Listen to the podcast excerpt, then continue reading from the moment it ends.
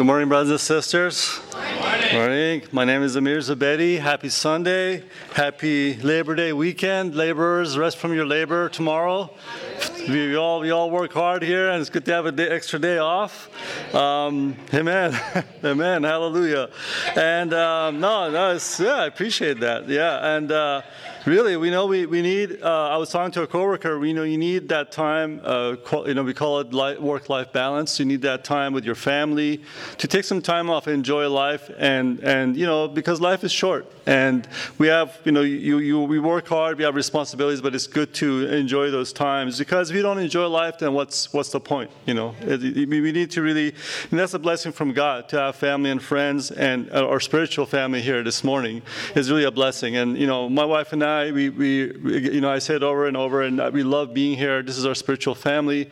Uh, we, you know, we've been here for, uh, I think, over 70 years. And just through the years we've been here, we built some great, great friendships here. We've gotten to know each and every person here in this ministry. And, um, you know, we've, we've had bumps and, you know, we've had good times and, you know, challenges, but that's what a family is, right? In your family, when you have bumps, you don't just you know, you're not supposed to stop talking to each other. You resolve things, and you, uh, your friendship becomes stronger through that.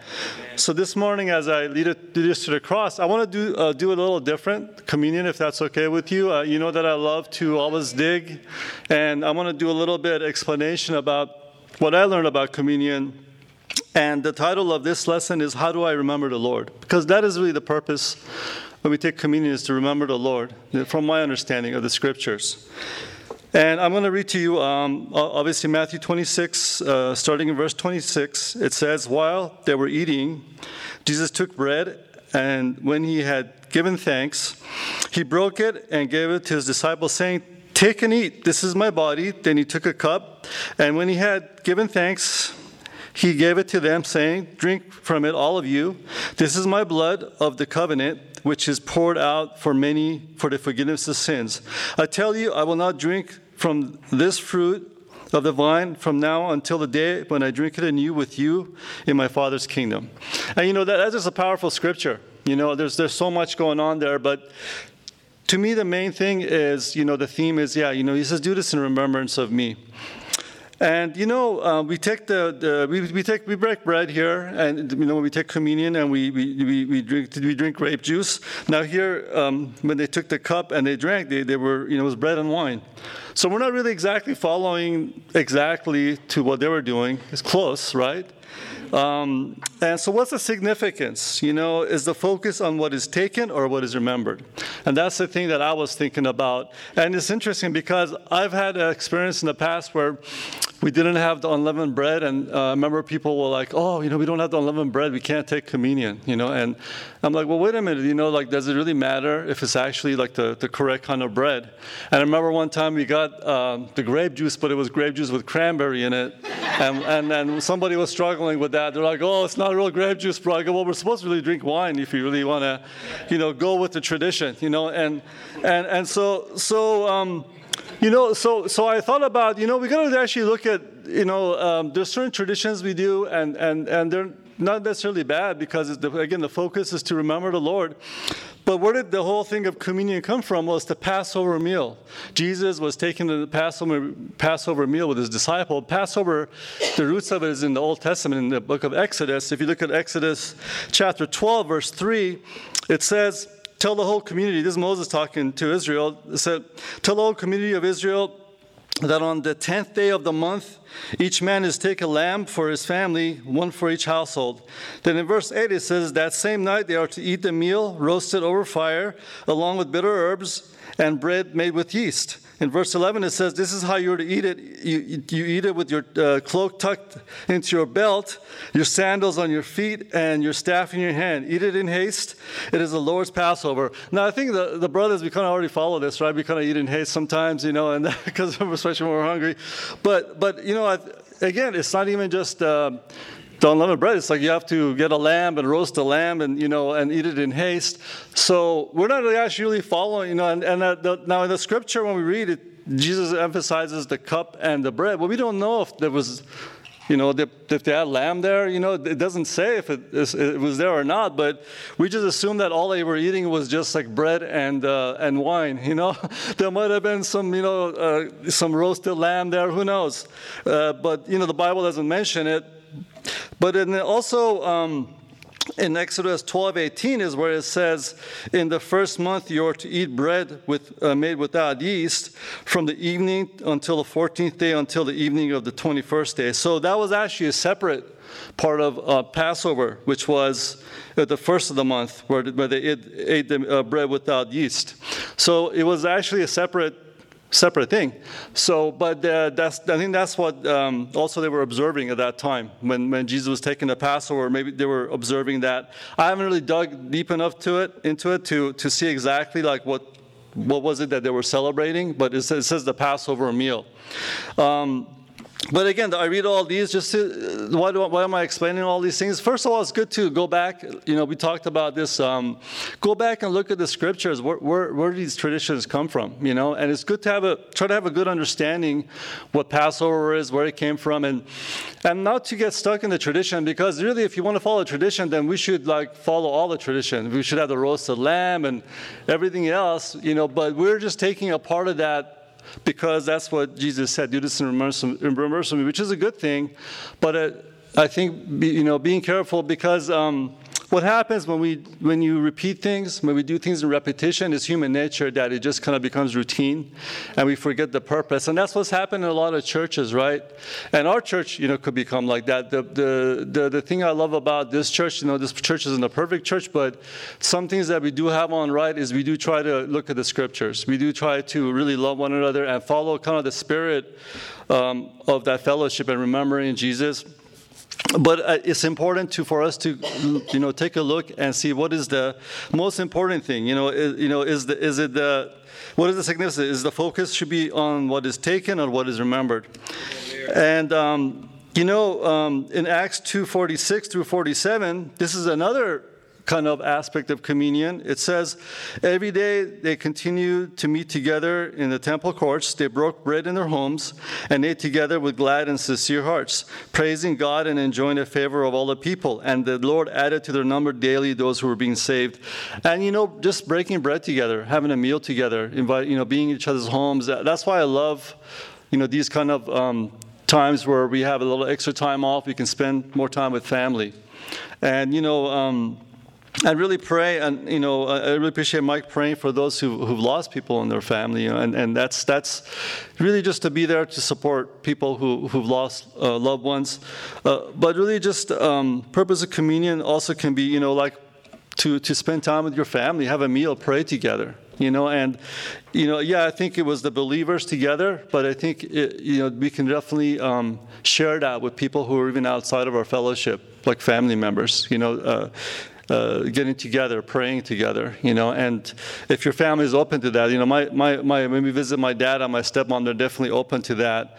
And actually, it's interesting because we visited, um, Marie and I visited the, um, uh, visited the Orange County Church like a, a couple weeks ago, and we were late, running late, and we missed the, you know, they're taking the communion. So we went to our my dad's house, and you know, we, we, we cooked a meal. You know, I helped prepare a meal for them, and we kind of prayed, and we said, hey, this is going to be our communion, you know, service right now. Let's pray and remember the Lord. And I think as long as you remember the Lord, that's what's really important. Um, and you know, just. Um, in First John, and I don't want to share this one last scripture, um, which really to me is the scripture that really has become the scripture that has really helped me through my walk, you know, in, in uh, almost 30 years, uh, I've, I've had some major challenges spiritually. Uh, I've struggled in the past. And, don't, you know, the thing that's really kept me faithful, which I really believe we need, is hope. Hope that we can change. Hope that uh, when we fall, that we can get back up. And uh, I, was, I was able to, you know, really um, have a conviction about this scripture.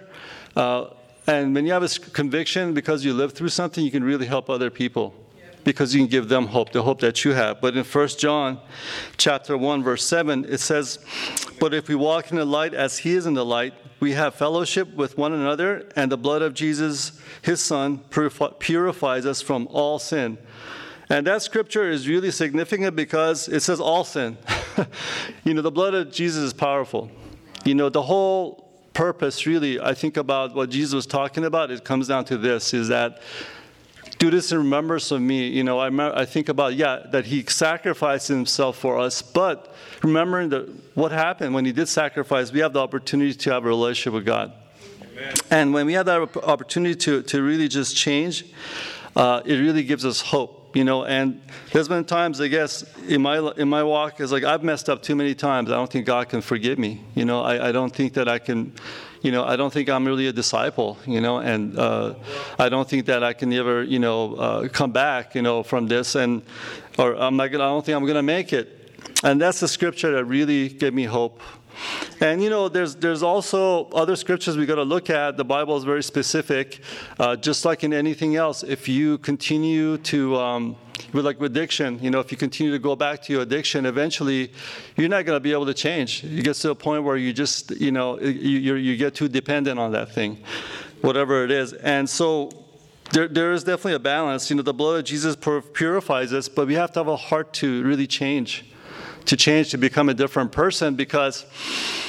You know, the Bible is clear. If you continue to sin, you know, go back to the same sins over and over, it's not that God won't forgive us, but our hearts will just harden our hearts will harden to the point where we just kind of like will give up. You know, we'll give up. And I, I think once you give up, then that's when like it's game over. But until one thing I tell people, you know, when, when they start to get discouraged or lose hope or they've gone through challenges in life, maybe divorce or they, you know, they've lost uh, something in their life that really hurt them. It's like until the day you're breathing, there's hope. That's the thing I just try to tell people. You know, according to this, you know, uh, as long as you, you, you want to make the effort, it's not easy. It takes effort. You know, walking the light is not just, you know, yeah, it begins with confessing, but it really takes effort. Like anything else in life, if you want to change, it takes effort. And um, I tell them until the day that you're, you're alive and you're breathing, there's hope. You have a chance to change. And I really believe that for my life. I believe that for uh, uh, everyone else's life. But again, it's really us. I believe that choose to, um, you know, there are people or us who choose to not want to do the, the, the work, is to the pain or go through the pain or feel that pain. And sometimes we try to shield ourselves from pain and be comfortable. And sometimes going through that pain is what we need to get to where we need to, where God wants us to be. You know, you think about Moses and all these, uh, Jesus and all these people did, none of them had an easy life. And the Bible says that, it's clear on that. It says that, and some of them didn't even really receive what we have. You know, they saw it from far, far off, right? The prophets and the patriarchs. But they had hope that, hey, you know, this is God's promise. I'm going to continue to, to follow this. And they went through the pain. You know, they went through the challenges. You know, I mean, think about people like Abraham who lied. You know, he, he lied about things, but God was still able to work in his life, and he became uh, the father, Of, you know, the father of our faith, really. You know, the, the, the one that God used to, to to, to, to fulfill the promise through his lineage.